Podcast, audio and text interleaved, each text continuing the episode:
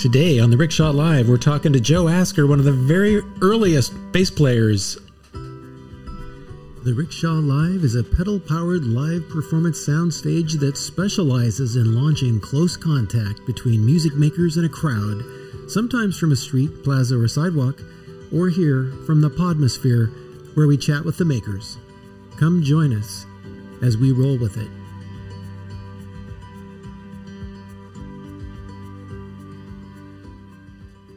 Okay, Joe, I may not have been totally correct in that intro because you are not as old as, say, a Neanderthal, and I'm sure they did play bass, but or maybe they didn't. I don't know. But you're obviously not one of the earliest. But what I meant was you're one of the earliest players on the Rickshaw Live, and uh, to that end, I actually have a link uh, that I'll put up on our little page on the Rickshaw Live showing you uh, rolling down the alley. I think in this link you're with Bree Harris, and you guys are on the original rickshaw, uh, Ricky. Uh, and bless her little uh, tr- chassis. She was a bit rickety, but uh, we got three years of shows out of her, and you guys are rolling down the alley playing on Ricky in this little sketch. So um, that will be fun for people to look at. So, so welcome to the Rickshaw Live podcast. How are you doing?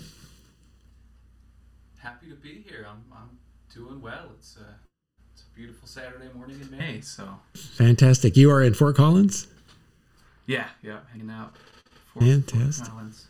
Fantastic. I've been watching your music uh, by remote because I'm in Florida and I've been uh, watching the shows you've been putting up on Facebook and whatnot. So it's always fun to see that things are still rolling in uh, northern Colorado. And so, but obviously, it's been a bit of a challenge um, for this the last year. And I sort of, I sort of find uh, every musician has a different story about how it's affected them and their playing and their writing. And so, how how has it gone for you? It's uh it's been a, a wild ride for sure.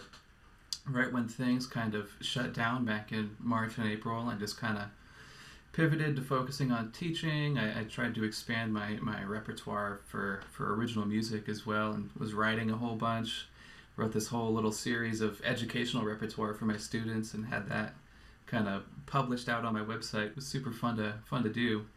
But uh, as as things kind of kept staying shut down and gigs weren't happening, I figured out I needed another source of income besides just the, the handful of lessons I was able to do. So um, I actually got a job at a brewery out in Windsor, uh, bartending. It was brand new brewery uh, had we opened during the pandemic, which was crazy. yeah, really. And then that's been a wild ride too, because I started as a bartender, then moved up to a, a like shift supervisor, and then uh, now I'm brewing. Uh, Is that right? a lot of fun and a lot of hard work, but uh, as things open back up now, I'm, I'm really looking forward to getting back to playing. I've already got a handful of gigs on the books that I'm really looking forward to. Well, it makes me wonder if part of your creativity will not be shifted to create a brew that is uh, representative of your style. that's uh, that's the hope. That it'll be interesting to see. Our our head brewer is is kind of indicated that everyone in the production uh, realm should be writing recipes and doing all of the things. So wow, what we'll, a uh, we'll what a cool pivot! I mean, how many people get to like swing over to that side of the production world? Right. Yeah, and it's such a uh, like you. It's a really hard uh, career to get into in northern Colorado. Like a lot of breweries uh, they want two years of bartending experience or industry experience before they, they'll hire you. So I really lucked out getting this job. Um, I happened to know the GM of the place. Uh, he was a drummer. Um, do you know Tony Saccomano? Oh yeah, yeah, yeah, yeah. So he kind of helped start that place up and oh, uh, got me in. So it's you know everything's interconnected there. Oh, so true. It's uh, all interconnected anyway, even outside that. So that uh, that has been what a interesting stepping stone to kind of tiptoe through the craziness of the pandemic. But now it seems like things are kind of stabilizing, maybe uh, returning to a more normal state in the playing scene in northern Colorado. Is that right?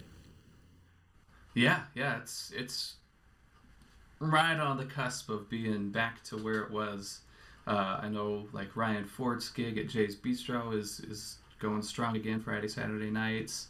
Um, Sloniker's gig isn't quite up yet uh, at the uh, Sunset Lounge, but I, have heard whispers that that might be happening soon. Nice. Um, and then yeah, got a whole bunch of other stuff just starting to book up. Oh, that's fantastic. Well, it may be time for us to get the Rickshaw Live then back on the street to further stir up the the public consumption appetite, right?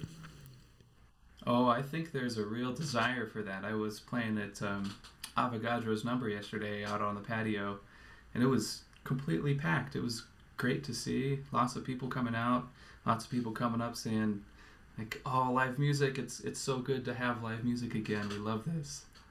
Absolutely, there is an a, definitely a pent up appetite for it after this crazy period of shutdown. Well, so um, I was looking back at our collection of videos and uh, pictures of you playing on the Rickshaw Live. Tell me a bit about what you recollect from those times. I think we started back with you on deck back in 2015. It's hard to believe it's that long ago, but actually, that's the date on these pictures and videos. It's been a long time. Uh, I remember my first first time doing that. I think it was with Kelsey, Kelsey Shiba. Yeah. Because we would do the do the rickshaw, and then we'd go play a duo gig at Ace afterwards. That's right. oh, my internet's okay. Um, so I just remember after my first one, I didn't know what to expect, but we went straight to the uh, the Ace gig, and I was like shaking. I was just I couldn't get my bearings. but the second, third, whatever time, I it felt more comfortable. It's funny because I have so kind uh, of a unique experience. Yeah, it's I had uploaded. I've tried to upload videos and images of all of the shows to a Smug Mug uh, album, and I I found a few pictures of you in that Kelsey gig, and then I found a a little bit of you and um, actually uh, Drew Vote um, playing. But all of the video and it's there for you to look at. It's just that it's you know kind of dark. It's a it's a night gig. And uh, we're probably using a older generation iphone to shoot the video. And it's just not real high quality. But uh, it's really charming because you guys are like semi i don't know what the occasion was. It seems like everybody's a little bit dressed up in that particular gig and uh, that's right you were wearing like a, a top hat and had yeah. a little pipe and andrew was wearing a, a something as well and the scarf yeah exactly what's great, funny about pictures. what's funny about i mean you you might have had the most comfortable seat in the house standing up there in the corner playing the bass standing up because can you imagine i always laugh about this when i see drew like climb into ricky and like he has to like fold his legs up and like get in there and he of course i think he had his soprano is what he was playing because it's about the only thing that fits in front of you when you're in there and I don't know. It's just it's really asking a lot, but you know what? The thing that so impresses me after having really pros like you guys in there playing is I mean, we've really we've taken the specifications of the performance to a new level. We you know, we're outdoors, we're in motion. There's all sorts of unpredictables and interruptions and bumps and and and yet you know the the specifications on the side of the box of you guys as musicians something in that spec says can roll with it and you always do i mean you never miss a beat and uh, it's really impressive to see it because we can't always deliver up with that moving stage the most idealized playing environment what we do deliver up though is that crazy, yeah. ever changing crowd that really puts you on spectacle point for their enjoyment. absolutely. It's it's it's a riot, and you know, different people see it every time, and think it's it's a real fun thing for people to to get, and it's fun to do. It's fun to just move around and not just be stuck on one spot. Yeah, it is cool. All right, I want to pivot over and talk about um, what you're doing now in terms of new work, new collaborations. And um, you sent me a link to something that we're going to talk about. Um, you just want to preface that with a little uh, story about how this uh, that we're going to listen to got started?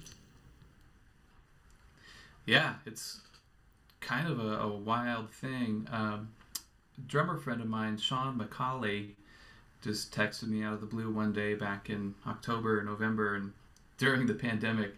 It's like, hey, do you want to come over and jam with these guys, uh, with Michael Kirkpatrick and Johnny Hartman? Um, it's like, yeah, sure.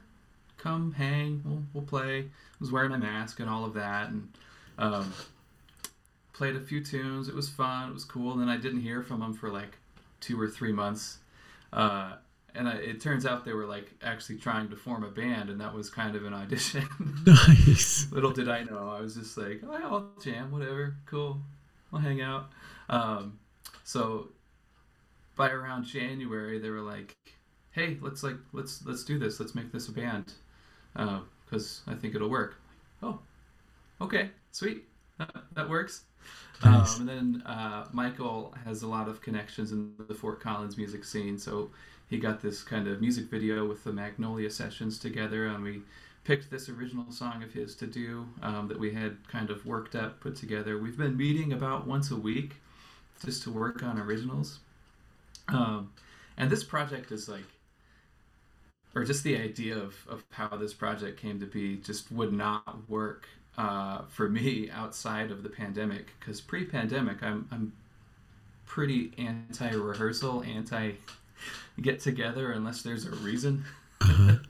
um, but with this this group of guys, I I walk away from every rehearsal just feeling energized, excited, and really stoked about the music that we're gonna be making. Um, it's it's honestly one of my favorite projects uh, in in recent history. So I'm really looking forward to to where it takes off. Um, so this music video we recorded with the Magnolia Sessions, that song uh, "The Eyes Don't Lie," a song for Liz. Um, it's kind of our, our first little public offering. We've got a few gigs coming up, and we're planning some content creation as well. All we have to do is come up with a band name now. nice.